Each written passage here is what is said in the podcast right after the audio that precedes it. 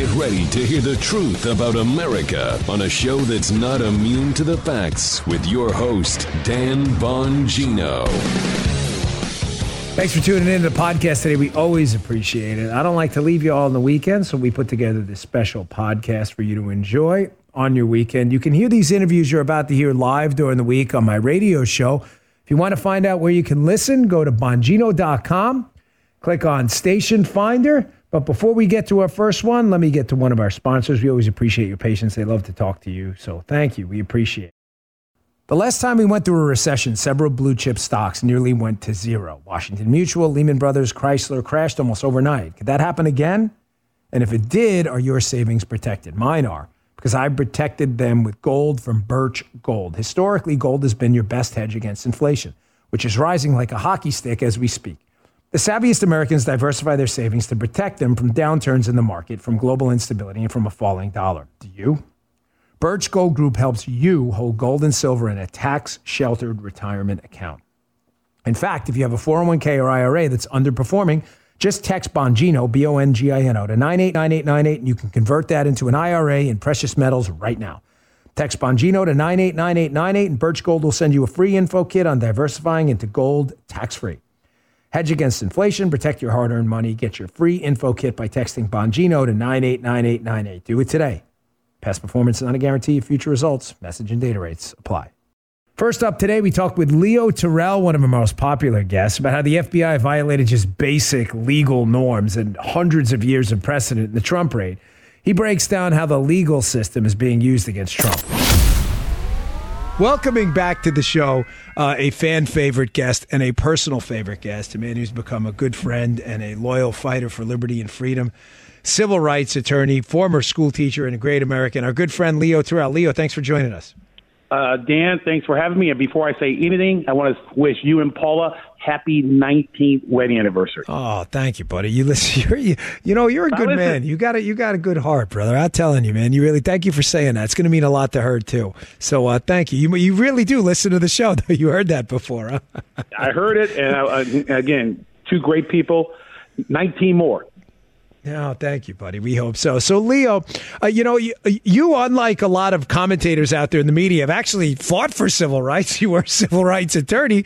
So, this Mar-a-Lago case has to particularly sting you. Um, we're now hearing, uh, came out uh, today, that there may have been some attorney client privilege documents in this taking, along with his passport. Um, this is kind of a, I mean, not kind of, it's a fundamental right in the United States, your right to an attorney. I mean, well documented Supreme Court and prior precedent.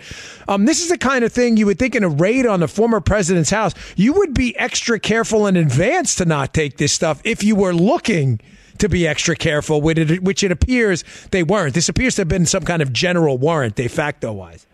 I agree with you, Dan. Let me just tell you this. You know, I practiced civil rights law for 30 years, and when it comes to search warrants, I take second to no one. Just like you're an expert as far as police and Secret Service, this is my area of expertise. And I'm telling you right now, if you look at this, and this is what drives me nuts about these commentators who claim to be lawyers, you cannot look at this as a criminal search warrant. This is all political. It is pure political. And these analysis that I see on TV drives me nuts. You're talking about awards to the president of the United States, former president of the United States. Where is the evidence? There is a statement, Dan, that's called assumption of evidence. Where is the the evidence that the documents there were not were classified? Where's I want to yeah. talk to that magistrate. I want to ask him, did you ask any of these questions? Did you ask the investigating agent who submitted this declaration? I want to see your note.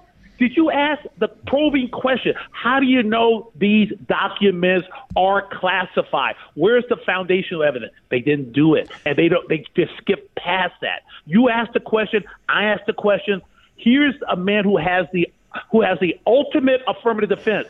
He has the power to declassify.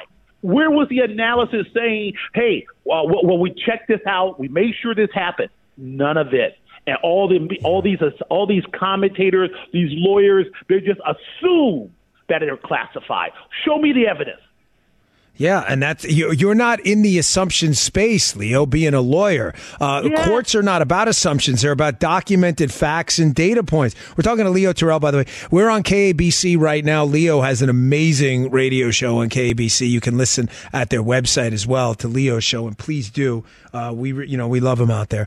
But Leo, that, again, we're not in the assumption space, and no, the problem right. I have with this case, along with a, a multitude of other things, is the ultimate declassification authority authority is the president of the United States. So this is a hard enough case to make against a Hillary Clinton, right? I mean, it is difficult, even though we know she had classified documents, because you have to prove some kind of intent, right?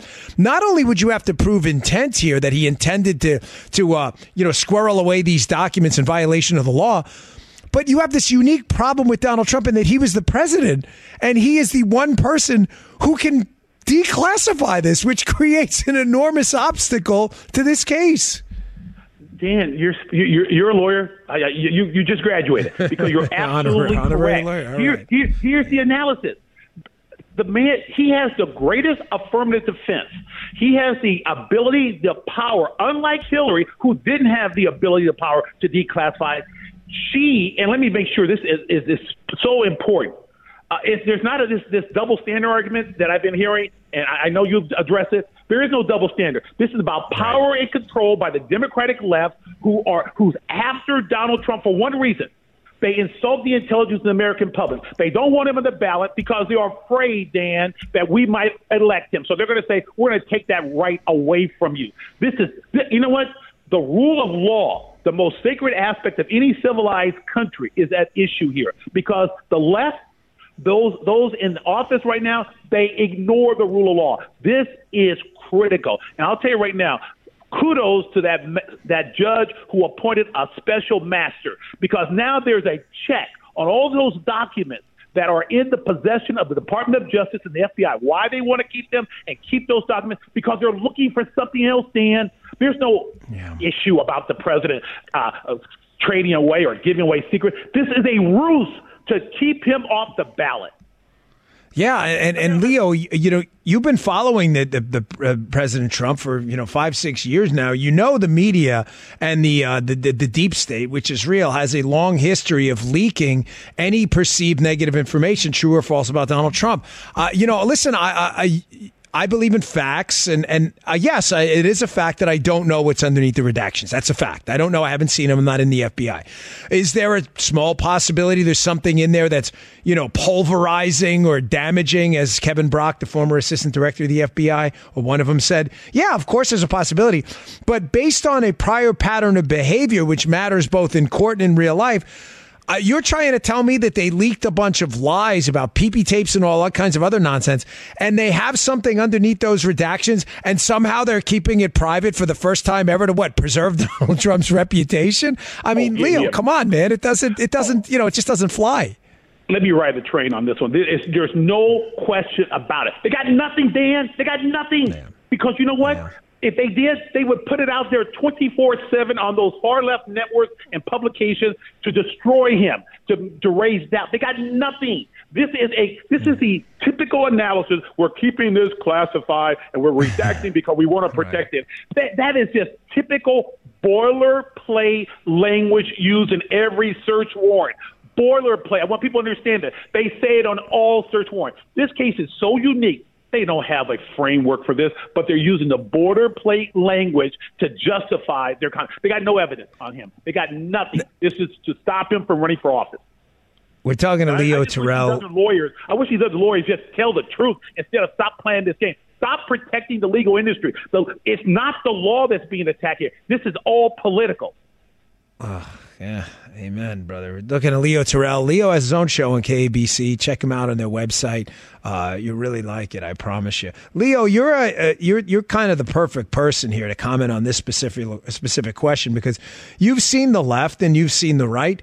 Um, you you know you, you were a civil rights attorney. You, you were not a particularly hyper partisan guy, but you you know you've seen both sides of the aisle, and I think you'd agree with me that if someone came to you and said, Leo, listen, we're going to let you in a little secret. You can't tell anyone, but the Trump Justice Department, say Trump gets elected again in 2024, they don't really have a lot, but they're going to go after Antifa. They don't think there's a crime committed, but, you know, we don't like what they're up to. And I don't. I don't like their tactics. I think that's fairly obvious. But we don't really have a criminal case. It doesn't really meet an evidentiary standard.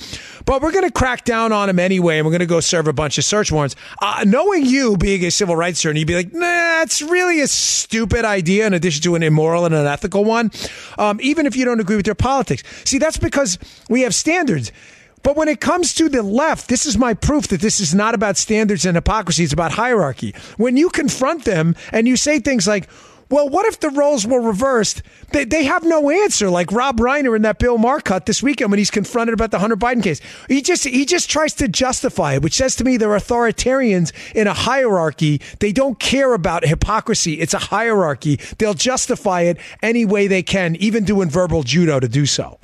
You're spot on. They, all they care about is power and control. They don't care about rules. They don't care about fairness. Yeah, accuse them of double hypocrisy. You're saying you're crazy. No, we don't even care about rules. We don't even care about hypocrisy. They care about power, Dan, and they'll do yeah. anything anything. That's why if you're a conservative, you believe in principles, you believe in the Constitution. The left don't. They don't care about law.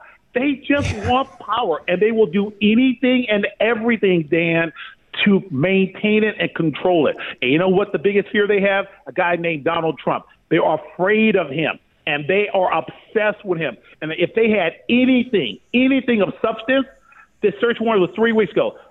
Show it. They don't have it. I want to be clear about that. They don't have anything at all. Yeah. Yeah, you're right. We're talking to Leo Terrell. Leo, uh, last question. I'll let you go. We always appreciate uh, you on the show here. You know, you're a lawyer. You've dealt with this a lot. You know, my experience on the agent investigative side and with the NYPD both is in a case that's high profile like this. Not all the time. I don't want to sound in any way dispositive, but the, the overwhelming majority of the time, a high profile case, which nobody doubts this is, you would typically serve an arrest warrant and a search warrant at the same time. The tell to me about this case that they had nothing, which is what you just said, and that's how would segue to this was the fact that they served the search warrant. When you're serving just a search warrant, a high profile case like this, it says to me you're on a fishing expedition because you don't have anything. You, typically, in a high profile federal case, you serve an arrest warrant because you've already built the case, knowing there's going to be a public spotlight, media attention on it, unquestionably, but any case involving Donald Trump. And then you serve the search warrant as kind of the icing on the cake. You don't serve the search warrant to grab the cake mix to build the cake you don't even have. That was the tell to me, having been a federal agent, that they've got nothing. You went on a fishing expedition praying to get an arrest warrant later, doing the whole thing essentially backwards. Dan, that is the best question you have asked me today. You're all your because that is spot on. You're going to search a, a so-called criminal or a suspect home and leave him there and you can just to leave him there. It's a twofer. You arrest the guy, you grab right. the documents, and you show the guy in an interrogation room you're a dead man. They got nothing. That is normal protocol. But Dan, it goes back. What you're talking about is normal procedure when you have a criminal case. They don't have a criminal case here, Dan. It's a political case, and it's without yeah. any legal foundation. None. Yeah, I think I think it backfired tremendously. Poll numbers, you're totally. seeing it in public support. I think this is going to turn out to be one of the biggest mistakes. And, you know, in a country, Leo, that has had a hard time with a lot of the activities with the FBI. And I might add, again, you haven't been a man of the left well. You know this better than this is not unique to the right. The left has had a lot of problems with the intelligence community. Some of the things the CIA may have been up to, uh, and a lot of the things that the uh, uh, the FBI was up to. And now all of a sudden, uh, they, they're heroes to them. This is total nonsense. But Leo, you've been generous your time. He has a great radio show on KABC. Please check it out. We're on that station too. It's one of our favorites out in Los Angeles. Leo, thank you so much. We always love having you. The audience loves you. So thanks a lot. I love you, truth teller. Thank you. You're the best, buddy. Thanks a lot. Leo Terrell, a good friend to the show. And he's right. That's it. I'm telling you. You serve in a case like this, you serve an arrest warrant, a search warrant at the same time, folks. It's not. It doesn't. It doesn't have to happen that way. It doesn't happen every single time. But in a high profile case like this, you better make sure your I's are dotted and those T's are crossed, and none of this was happening. This was a this was a search warrant investigating a person in search of a crime. That was Leo Terrell. Up next, we talk with the great one. Who's the great one? Of course, Mark Levin. Stay tuned for that. But let me get to our next sponsor first. Folks, you heard me talk about My Pillow for a while now, but did you know that they have a lot more than just pillows? There's no better time to check out mypillow.com because Mike Lindell and My Pillow are having a BOGO extravaganza on several My Pillow items. It's time to join the millions of Americans who've changed the quality of their sleep with My Pillow. Right now, you can get this buy one get one free pricing on beach towels, beach blankets, Giza Elegance My Pillows, six piece towel sets, Roll and Go Anywhere My Pillows, and so much more. Just go to the radio listener special page at mypillow.com and use promo code Bongino, B O N G I N O, or call 1 800 837 0459. Don't miss this incredible opportunity to buy one, get one free on select products. Call 1 800 837 0459 or go to the radio listener special page at mypillow.com and use promo code Bongino. Paula and I love their pillows, slippers, and towels for a long time. We know you'll love their products too. That's mypillow.com, promo code Bongino. If you're looking for a firearm that's easy to transport, you got to check out the U.S. Survival Rifle from Henry Repeating Arms. It's a portable rifle you can put together and take apart in a few minutes. And then when you're not using it, you can store the parts in the little case it comes in. It's so small, it can be stored anywhere in a go bag, anywhere. It's light enough to carry everywhere. Comes in black and two different camo patterns. You can pick one up for three to four hundred dollars, depending on the finish. You can watch a few videos at henryusa.com/survival, and while you're there, be sure to order their free catalog. Henry makes more than 200 rifles, shotguns, and revolvers, and they're all made in America, backed by a lifetime satisfaction guarantee and the best customer service in the business. Go to their website. It's henryusa.com and be sure to order a free catalog. They'll send it with free decals and a list of dealers in your area. That's henryusa.com for a free catalog and decals and to see the Henry U.S. Survival Rifle. Here's Mark Levin, who gave some valuable insight into everything going on with the Trump raid and the Democrats' incredible attacks on his administration. We also get into some stuff that happened to me and Mark personally. You don't want to miss this interview, it's one of our best. And listen, make no mistake, you'd be hearing none of that in the Liners if it wasn't for our next guest. He is the quite simply the most talented radio show host out there, a mentor uh, to me, a guy whose show is a can't miss on television. His ratings are absolutely bananas on Sunday night. No one watches TV on Sunday night except for Mark Levin's show, where everyone's watching it. The great one and he earned that title, Mark Levin. Mark, welcome back to the show. Dan, you are way too kind. How are you, brother? No, no, I am not. You are. I would not be here without you. I am great. I am uh, so deeply appreciative of your time. I know you're really busy. You've always got a lot going on. And my audience is ecstatic you're going to be here based on the feedback on social media. So I wanted to get right into it. Your show this week was incredible, Life, Liberty, and Levin. The ratings were through the roof. They were almost weekday primetime numbers. I mean, that's how crazy it was. And I think it's because of the interest in this dreadful Mar a Lago raid, Mark. You worked in the Attorney General's office in an upper level senior position. This seems to me like this is exactly what the founders were trying to get away from general warrants and, and, and tyrannical type behavior. You're 100% right. This is actually fairly straightforward. Um, Fourth Amendment is very clear. It requires particularity in terms of location and what it is you're looking for and who it is you're looking for. And you've dealt with the Fourth Amendment as a former law enforcement official, and uh, right. it's right there in the Bill of Rights. We know the history that the Crown used general warrants to uh, try and roll up uh, a lot of the revolutionaries. A general warrant means uh, you can really break into somebody's home and do whatever you want. Uh, and so this really repulsed the colonists and repulsed the uh, the framers of the Constitution. And was originally in the Sixth Amendment that they proposed to the states, which cut two of them out and then added, and then had the Ten Amendments. This was number four, and it's very important. You know, it doesn't just apply to mass murderers and terrorists; it applies to ex-presidents too. And you can't roll into a master, a magistrate, or whatever they call them, which is shocking. They don't go to a real Article Three life-appointed judge. You go in there with a search warrant. You say, "Well, we're concerned about uh, classified information and so forth." And then, and by the way, everything else that's there, we'd like to scoop that up too. That is clearly unconstitutional. And Dan, I am so damn sick of these former federal prosecutors who go on TV like they actually know something. No offense. They're a dime a dozen. They don't know a damn thing, including the Fourth Amendment. So I don't want to see everything through the eyes of prosecutors. I want to see things through the eyes of the framers of the Constitution. This Fourth Amendment is not complicated. And what they did at Mar-a-Lago is awful. And number two, they had their subpoena. The FBI was in there in June. I'm sure they were armed. Nobody was going to stop them. They they had access to the house, had access to the boxes, had access to the documents.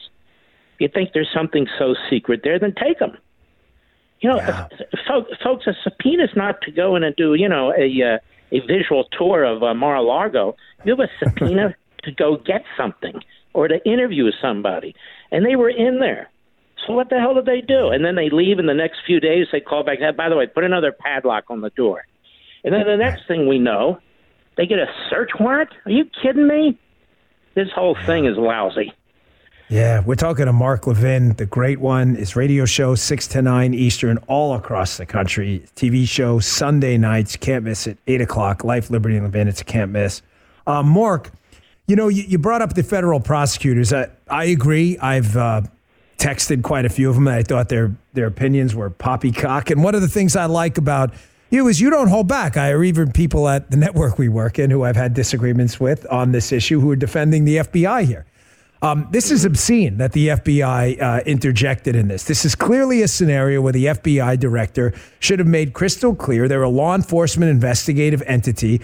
This is not a law enforcement matter. It's clearly a dispute involving the Presidential Records Act. There's no precedent for this.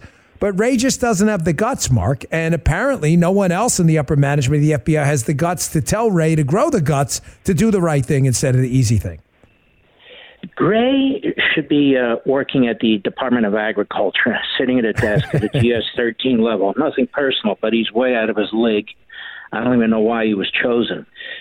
Look, did they issue a search warrant to go into Chappaqua and go after uh, Hillary Clinton's server and, and records? Of course not. Did they issue a search warrant to go into uh, James Comey's home? He took documents home, including classified information. Actually, leaked some, and to go. Of course not.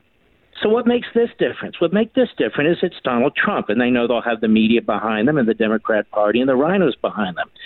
What they did here is grotesque. The Presidential Records Act is not a criminal statute, so they went looking for criminal statutes, and they used the Espionage Act. You can't use the Espionage Act against a former president. When he left office, the second before he left office, I heard one of the former federal prosecutors say the second after he left office, he was a private citizen. Okay, but the second before he left office, he was the president. And by his actions, if he took classified information, and this is something that creates a constitutional conundrum and it's never been litigated, and you try to avoid those things, you know. Uh, but the second before he was uh, a private citizen, he took documents with him, apparently. Probably didn't know much about them. And so we know, we know from the past, a president can, in fact, declassify documents by his actions. Just look at Article yeah. 2, Section 1, the first sentence. He doesn't have to fill out paperwork put out by a, a department or a subordinate that's not even in the Constitution. He's the commander in chief. He is the executive. You can't charge him when he's president for this. So by action, he takes these documents. And I would remind everybody the archives has millions and millions of pages of the Trump administration documents. They make it sound, oh, he's got 27 boxes. Right, 27 right. boxes of what? You know, Right. could be anything. That- no, Mark, that's such a good point. We're talking to Mark Levin. Uh, Mark, that is an excellent point. I, I was trying to make this. Uh, uh, you, you give an analogy, analogous kind of story to a friend of mine the other day, where I was saying how the presidential advance I did for Obama when he went to Indonesia.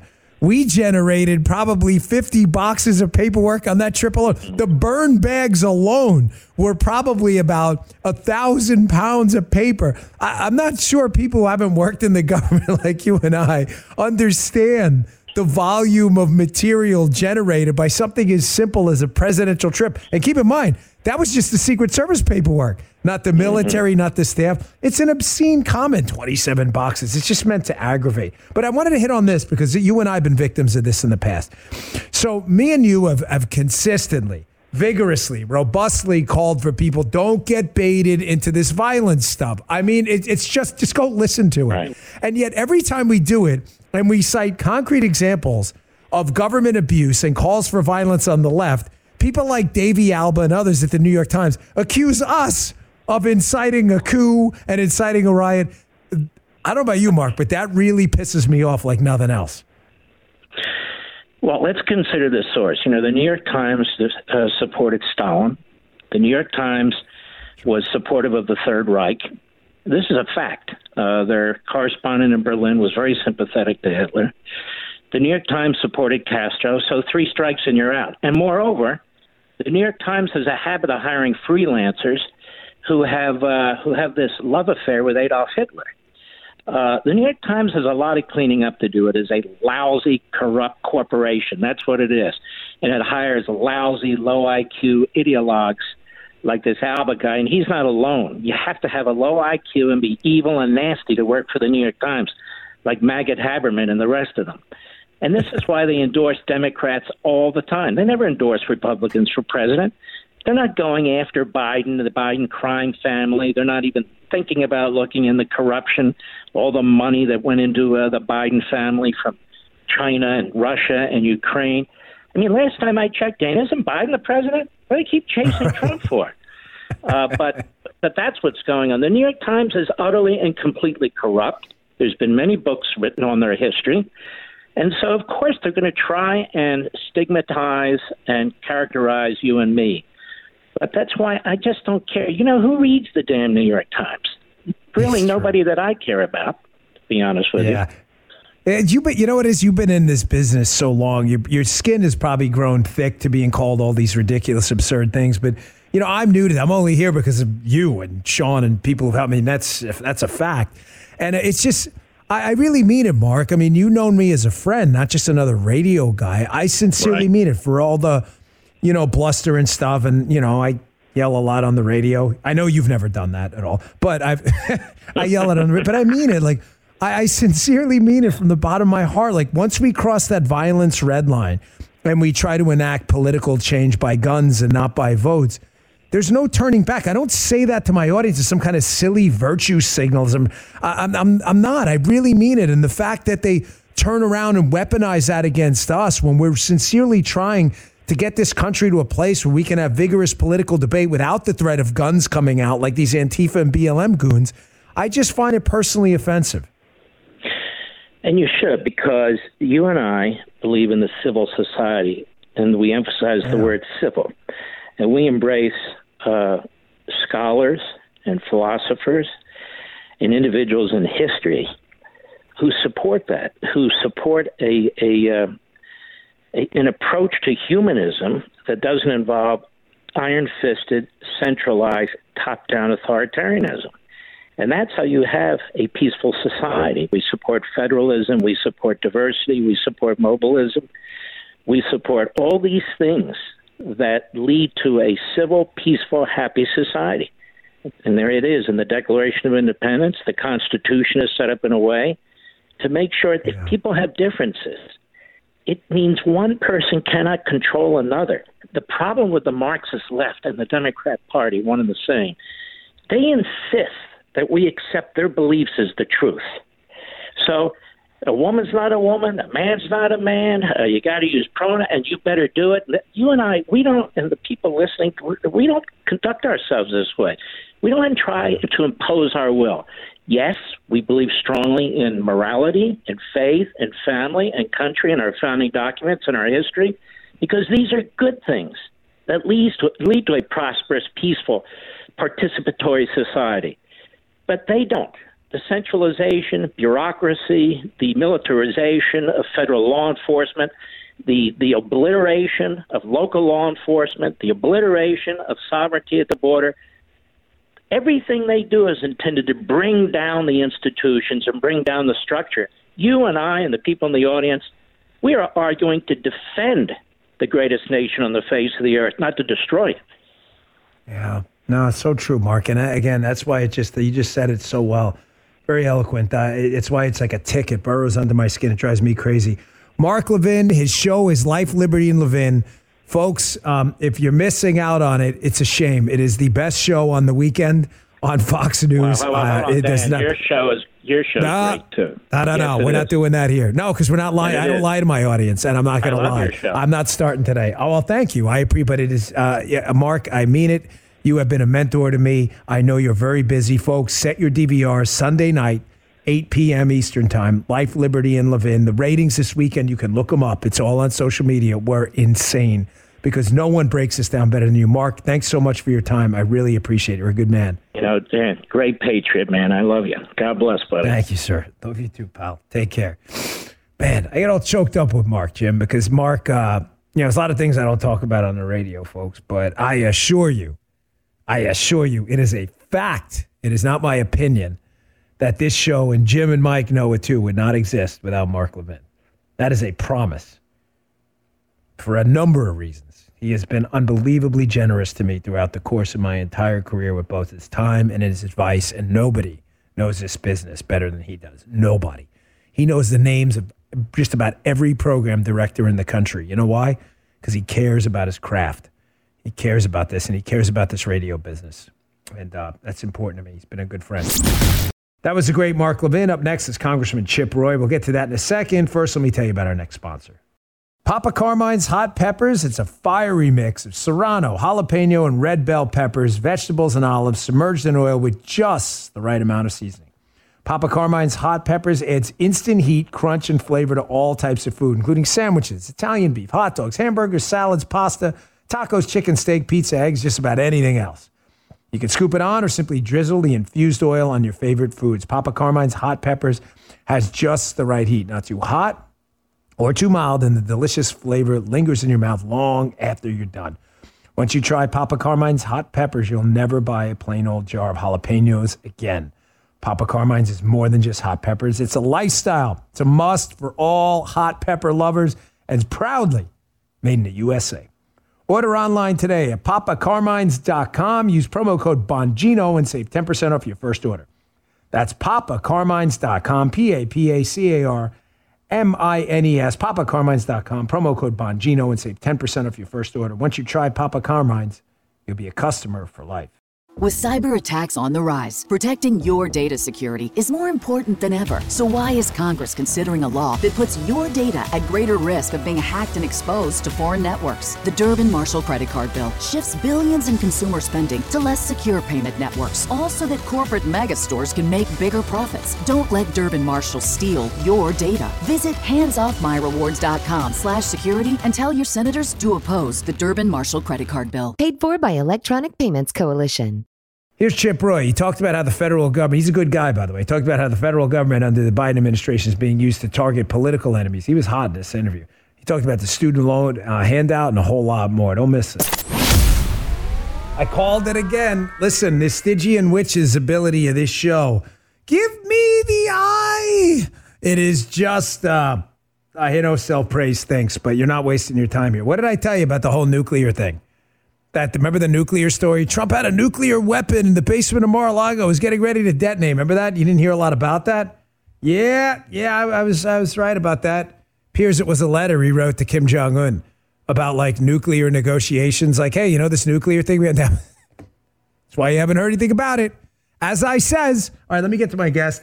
Uh, one of our favorite guests. We have a no squish rule on the show, and uh, Chip Roy is certainly not one of them. Uh, Congressman Chip Roy, thanks for joining us good to be on. I hope you are healthy and well, and just appreciate everything you are doing for this country. Thank you, sir. Well, thank you, sir. Yeah, man, you as well. Uh, you know, you were a Tea Party guy before the Tea Party was even a thing. I mean, literally, you were you were one of these guys with Ted Cruz and others who started this whole thing. And one of our, uh, you know, one of the things we had was the Gadsden flag, "Don't tread on me," and I don't know, Congressman. I feel like we're getting tread on a lot lately. I mean, this raid in Mar-a-Lago, now that we've seen at least the unredacted, and granted, point stipulated, we have not seen the redactions, you or I, I assume.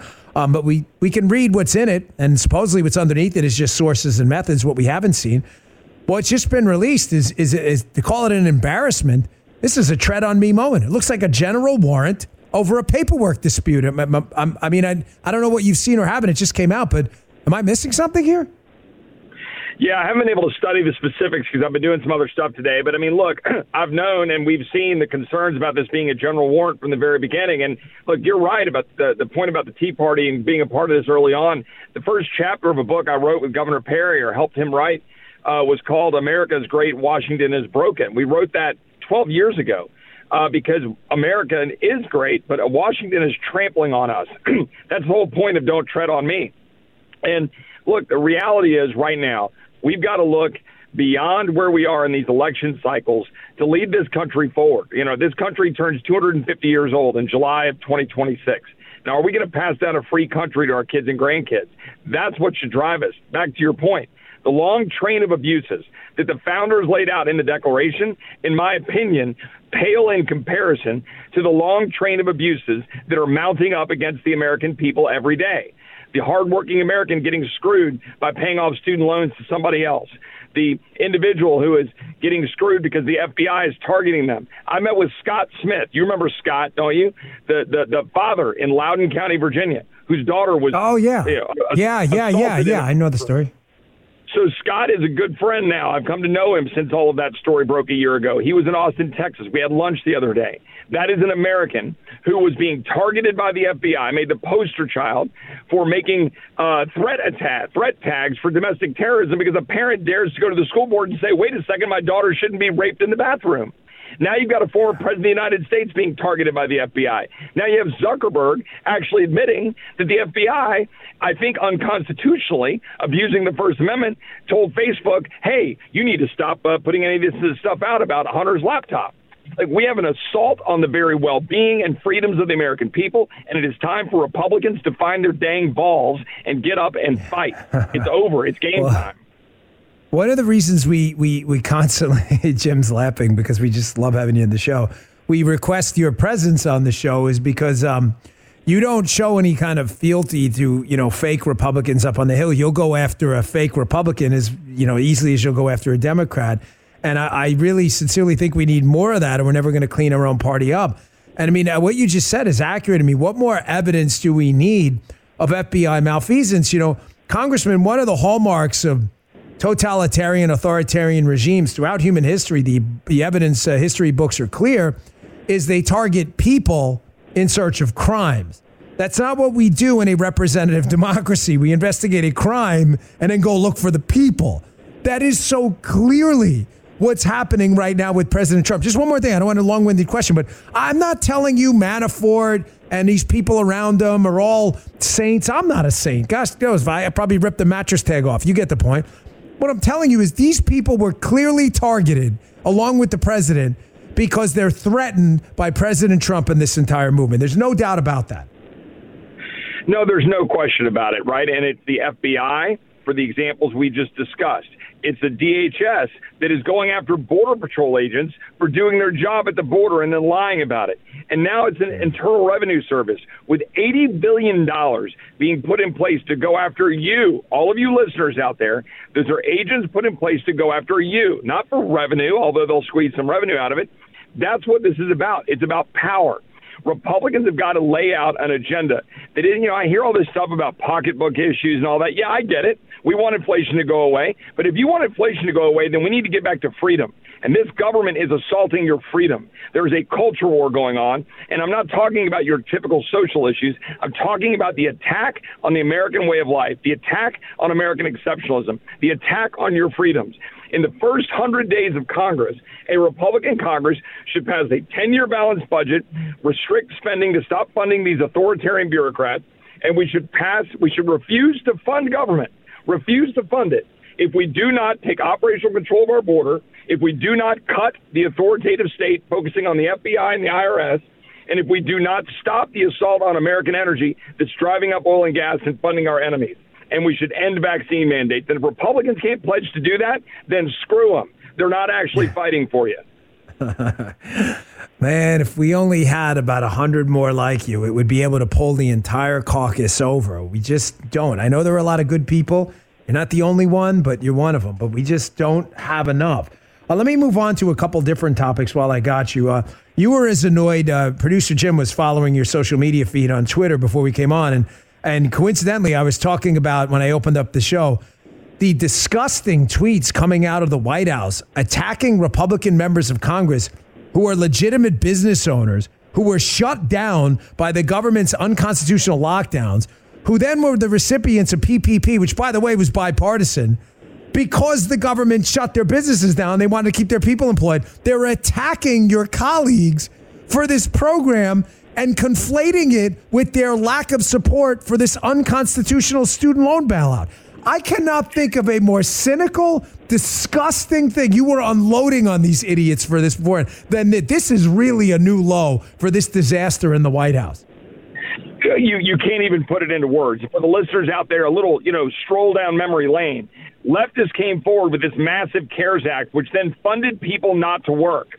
Republicans said they would fight it, and then you, as they usually do, they crawl off into the corner, whining and simpering that they couldn't fight to stop the plus up in in uh, unemployment spending that has caused our economy to get absolutely wrecked while we shut down and then pay people not to work.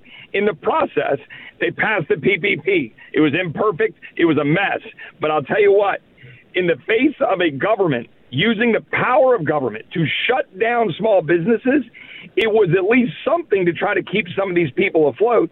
So some people take advantage of something that was voted on by Congress in order to keep their business afloat while a bunch of crybaby ninnies shut your government down and shut the biggest economy down in the history of the world. And then these leftists come up and they say, oh, oh, this is hypocritical. You took out a loan, a loan that Congress voted on, and that they knew uh, what the deal was with taking the loan out to get it paid back beforehand. Instead, you got a bunch of Ivy League leftists who got a sociology or a gender studies degree sitting in their parents' basement. They can't get a job, and now they need to have their loan, quote, paid off on the back of a plumber who started a business or a responsible student who actually paid his or her loan off. I am so sick of this garbage, and so are the American people. But that doesn't do enough we have got to get a Republican Party who will stand up and do what they said they would do and stop this and fight it and care more about freedom than their damn job. They got to go fight. Yeah. I mean, the founding fathers never envisioned it being this way. They envisioned dignified people who go up to the Hill and jealously guard their power in a checks and balances system, uh, not delegated to Biden. I mean, how Democrat members of Congress aren't in a full revolt over Biden taking the power of the purse. Literally. I mean, he's just spending money he can't. It's absurd. Let me ask you a couple other questions. You're, you're up there on the Hill, and, you know, you're one of the members up there I, I feel has a genuinely good uh, fingertip on the pulse of what Republicans are thinking. This 2022 election cycle, there have been predictions of a huge tidal wave. I, I have to tell you, being candid with you, I, I'm not as optimistic anymore. Um, I'm not. I think we're going to do okay. I hope we do okay. I've been encouraging my, begging my listeners to please get out and vote. But I think telling people it's going to be a tidal wave is not doing us a public service anymore because some people may think, oh, well, I don't need to vote then. We did not have a great result in New York 19, that Molinaro race, which was a special election for Congress. We should have won that seat, and we didn't. I, I mean, I, am not as optimistic, and, and I think we're not doing any favors by telling people it's going to be some landslide. We, you know, sometimes fear can be a powerful motivator. You better get out and vote, and we may not, we may lose. There's no question on that last point. Okay, every listener out there, if you don't show up, if you don't knock doors, if you don't talk to your friends around the dinner table or in your church groups or in your you know local organizations, if you don't talk to everybody you know to get out and vote, we may not take the House back, and then you've got two more years of this garbage. But I'll tell you this: I didn't think three months ago that we should all be talking about a big tidal wave, nor do I think right now, oh my God, the sky is falling. I believe in the long haul uh, nature of a campaign and that there's time and we got to drive out voters. But I'll tell you this you don't win based on the fact that you're counting on voters to be mad at the other guy. You win by going on offense.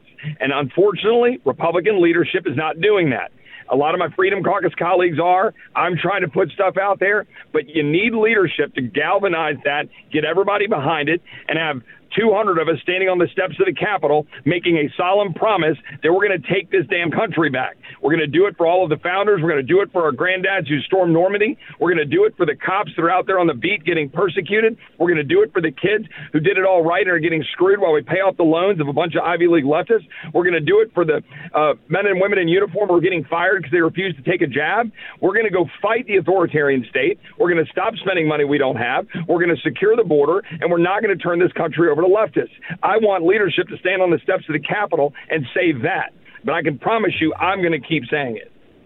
Yeah, I know you will. And I really wish uh, others would, you know, for love them or hate them, man, Gingrich had the right idea with the Republican Revolution.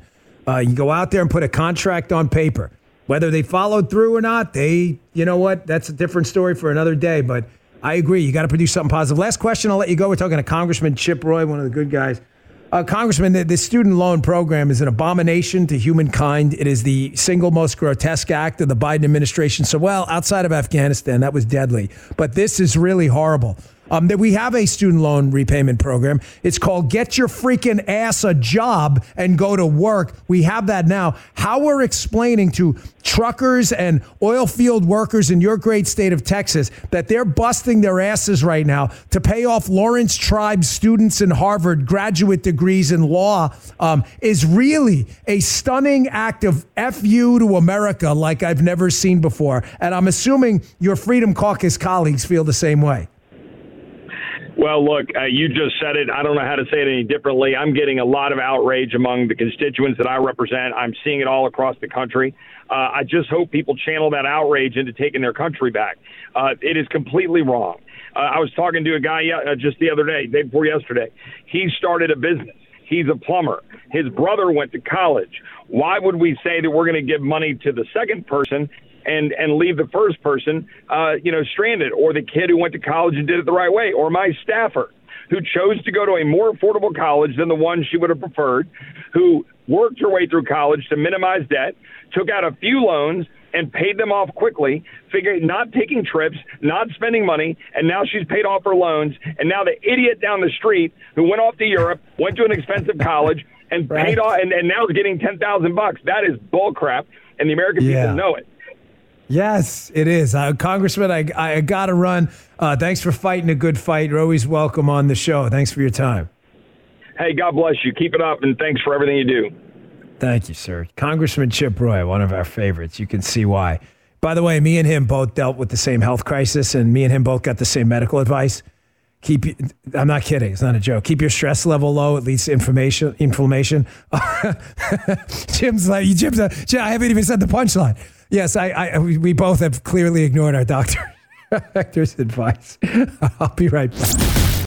That was Chip Roy. Up next is Jared Kushner talking about his new book, Breaking History. He had a couple interesting takes here, even though we had some disagreements about some stuff. But let me tell you about our final sponsor first Legacy Box. Legacy Box makes reclaiming your glory days as easy as one, two, three. Send in your Legacy Box filled with aging VHS tapes camcorder tapes, 8 millimeter film, and pictures. And their team will professionally digitize everything by hand at their 110,000 square foot production campus right here in the USA. You get everything back on a thumb drive, a DVD, or the cloud. There's never been a better time to convert your entire collection. Paula and I sent a box of old family photos, and the results were amazing. We love reliving these memories. Uh, kids love it too. They like watching the uh, wedding video, they get a kick out of it. Your memories are meant to be relived, not chewed up by the VCR, worn away with time, or melting in an attic in Florida. Not like I know anything about that.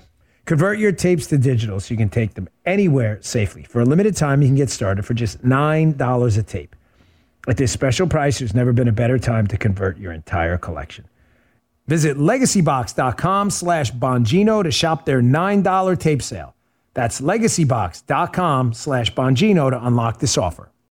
Here's Jared Kushner. We talk about some of the incredible accomplishments of the Trump administration, the Middle East peace deal, and we address my disagreement with him over criminal justice reform. But we had an interesting conversation about his book, Breaking History. All right, you know, I, I always like behind the scenes accounts, and not just of high profile things like the operations of the White House, but anything. I, mean, I, I remember when I wrote a book early on, The Life Inside the Bubble, one of the books that was doing really well on the charts was written by a flight attendant, and it was the behind the scenes of what international flights or something. Like people just like to see behind the scenes.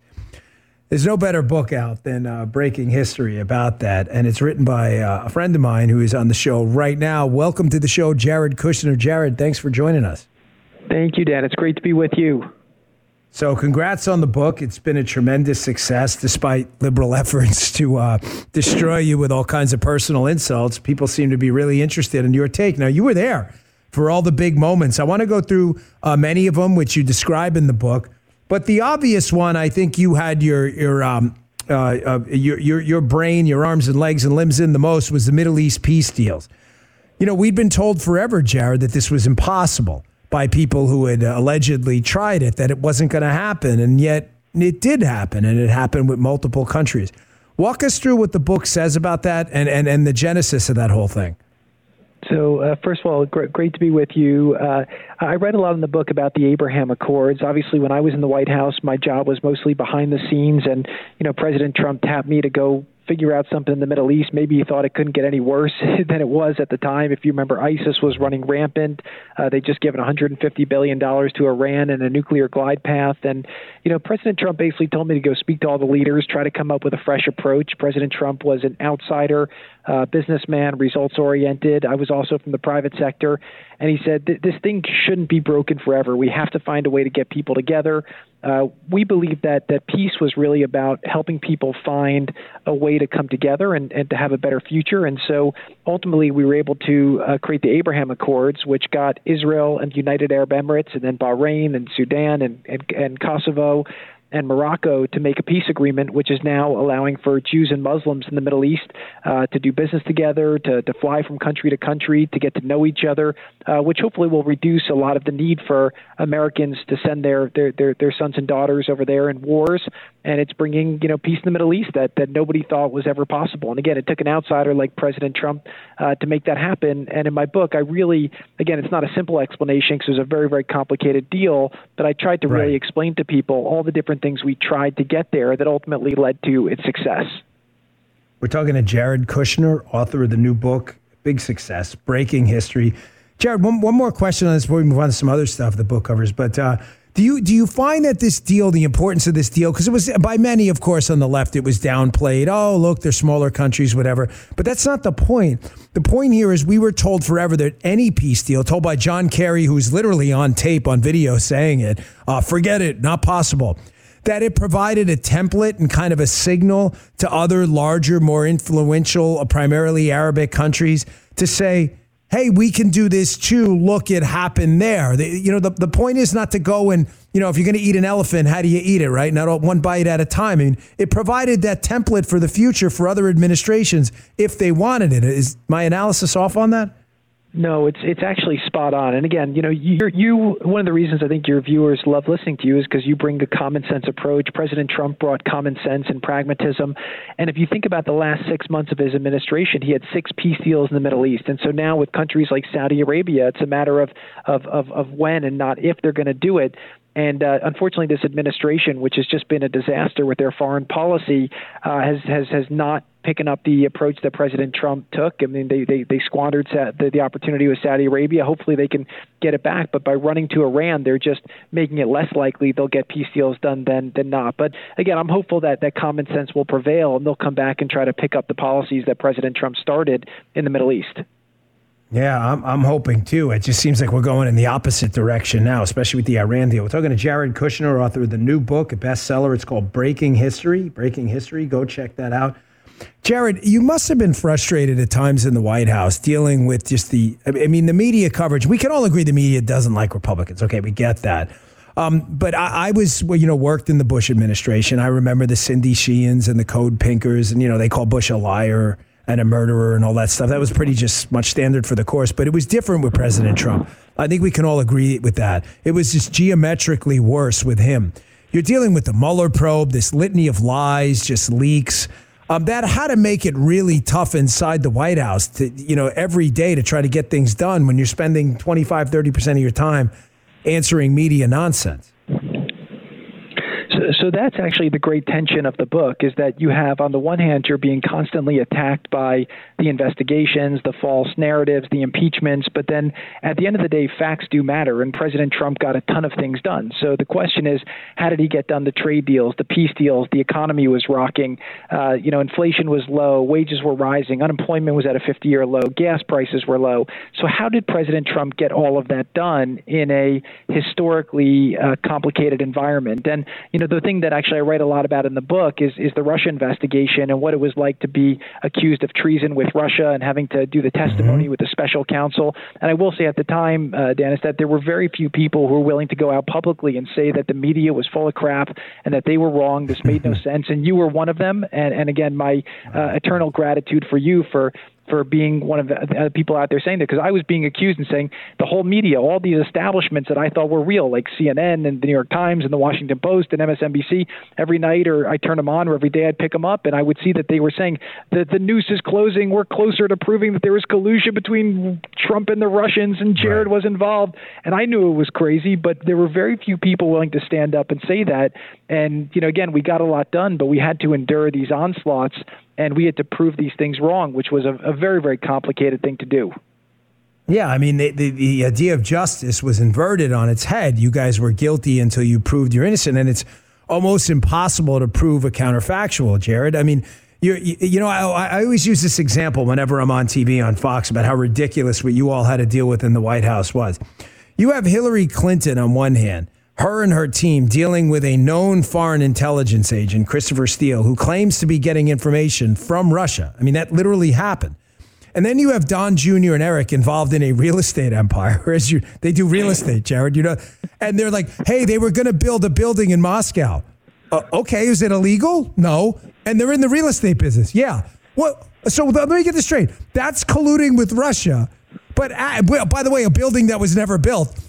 But actually colluding with a guy claiming he's getting information from Russia, that's not collusion. I mean, that's got to make you want to pull your hair out at times. Yeah, well, it was just absolutely crazy. But you know what? What? What? The reason why I did this book is I wanted people to understand what it was like to be in that White House during that time, because you know people obsessed about the Trump administration. Everyone's got an opinion, positive or negative. But I want people to understand what was actually happening there. And and you think about overcoming these investigations. You know, we had to learn to compartmentalize it because we could have spent all of our time focusing on them, but instead we said, you know, President Trump, I give him a lot of credit for saying, okay, we can deal with this, but we we have to figure out how to get things done, keep our promises to the American people, and he really did do that. So that, that's really what I tried to describe. And again, the the the, the first you know kind of uh, quarter of the book is really about the first year and and obviously the investigations and all the things we were accused of but we learned a lot by going through that and i think that that made us better and got us to be more effective as as we went forward we're talking to Jared Kushner, author of the bestseller, new book out, Breaking History. Check it out. He was inside the White House. You want a behind the scenes take? Everybody loves that. Check out the book. Jared, it's a bit of a fluffy question, forgive me, but it's just a personal one for me because I remember being a young agent and you know you're in the secret service very few guys as you know are on the president's detail most guys are actually out in the field investigating counterfeit and things like that and the first time I went to the White House and was shown around as an agent, and you're actually there, you're in the diplomatic reception room, the East Room, you know, you're upstairs near the residence.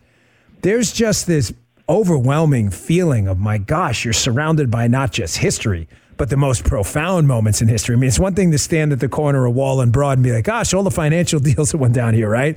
It's a whole other thing to sit inside the East Room and be like, my gosh, some of the biggest, most important speeches in American history were given right here.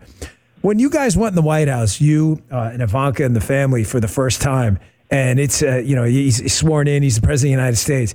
Did, did, did that kind of cloud of history encompass you? Like, my gosh, this is special, like really special. So there was a couple of seconds of that because obviously it's it's this building you you hear about. It it's got all the awe of it and, and it really is a spectacular place. And I, I tried to really in the book bring people into the different rooms and share what it was like to be there what how it smells how it feels um, but the thing that we had when we got there was we realized, okay, now we have to run a government, and you're playing with live ammo, and you know you don't want to be attacked yeah. by another country, and and you just got to get to work. And you know one thing with Trump again is he he he wasn't there on a vacation; he was there to get things done, and so he increased the metabolism of government. He was a very very demanding boss, and he wanted us to just get to work right away. So again, it took us a while to figure out how the place worked. Again, Trump uh, would joke that the first night he ever slept in Washington was actually in the White House. Right, he was never never a governor or a mayor or a senator. And so a lot of it for us was figuring out how to work the levers of power and how to find the right people to hope to help to ultimately implement his his vision. So, but it, it was an amazing place, and I think for our children to be able to get to see the White House and have experiences like the fireworks on the Fourth of July, and every time that they would come to visit mom and dad at work, they'd get to run into the Oval Office and get, uh, you know, Grandpa always had a, had had Hershey kisses for them that he would give. So, you know, there, there was a lot of very sentimental moments there as well, and it it really is a spectacular place. And I, I, I would be remiss if I didn't mention you mentioned the Secret Service agents. They were some of the most unbelievable people to work with, incredible, uh, dedicated public servants that do a lot of work behind the scenes that they don't get enough credit for. Uh, and, and believe me, they, they appreciated you and the family. I can tell you that from firsthand experience. Jared, one my only beef with the administration, I've said this to President Trump, and one thing I disagreed with, and, and I've always appreciated, by the way, that the perception of President Trump is he demands No, fealty and loyalty, or you are banished from the kingdom. That one, that's crap. That's just stupid nonsense. Anyone who knows him knows he's like the most forgiving guy ever. I mean, seriously, he is. He'll he'll forgive anyone. He just is that kind, that type of guy. I, uh, I wasn't a big fan of criminal justice reform. I said it on my show. You were. You and the, the president. You got it through. You pushed it through. Um, I know you talk about it in the book. The book is Breaking History, but I want to give you an opportunity. Make your case behind the scenes. Why, why was this so important and something you and the president focused on? So, so for me, it was a very personal thing that I'd lived through. I write in the book about how uh, my father was arrested, he went to prison, and through that experience, it opened my eyes to meeting people who uh, who I hadn't met before. I felt like our criminal justice system, you know, when you have uh, prosecutors who are have unlimited power and unlimited resources and are politically motivated, I, I don't think that justice is always applied equally. Again, I think we still have the best system in the world, but it's it's not always fair.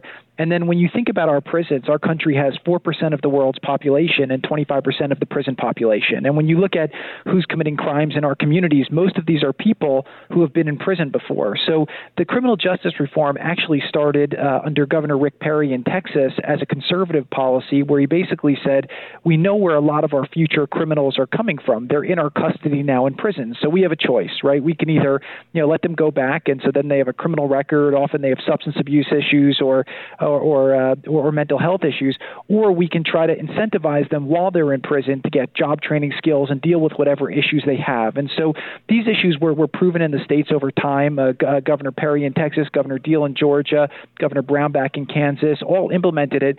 And what it ended up doing was was two things. Number one is it led to less people in prison uh, because it so it saved a lot of money. But more importantly, it led to reductions in crime. And what what appealed to President Trump again because he was uh, he didn't know much about it at first, but I, I think people inside the debate about it because again he had people against it and he gave everyone uh, audiences to go through it was somebody said right. to him look you you campaigned that you were going to fight for the forgotten men and women of this country and nobody's more forgotten or underrepresented than the people in prison and uh, he he believed that people shouldn't be judged by the worst mistake they make and a lot of the instances of people who's given second chances to they've gone on to live productive lives, and, and that's just, uh, I think, a very, very uh, nice thing. So uh, I, I think it's done well. Now, now, the one thing I will say, the critics of it call it things that it's not, right? You know, insulting police officers, it's not about that. All of the police groups, like the FOP, the IACP, they all supported this bill. Uh, and then in addition to that, it's not the bail reform that's happened in a lot of these communities right. that, that, that has led to upticks in crime. So it, it was a very right. uh, it was a very targeted policy that was supported by law yeah. enforcement that's led to a reduction in crime. Jared, I appreciate uh, sincerely you defending your position. I want to get a plug in for the book again. The book is called Breaking History. It's a bestseller. People seem to really, really enjoy it. Jared, thanks a lot for coming on. Been a good friend. Really appreciate it. And best of luck with the book. Thank you, Dan. It's really great to be with you. And thank you for everything you do and everything you fight for. Thanks, my friend. Take care. Jared Kushner, folks. The book is called Breaking History. Uh, check it out. I ran way over. We got to take a break. We'll be right back. That was Jared Kushner. Thanks for listening to this special weekend podcast we put together for you. We always appreciate it. Again, if you want to listen to my radio show live, 12 to 3 Eastern Time, live every day, go to Bongino.com, click on Station Finder, and find out where I'm on near you. And we always appreciate you subscribing to the podcast. Apple, Spotify, subscribe there, and on rumble.com slash Bongino. Thank you very much for listening. We will see you all next week. You just heard Dan Bongino.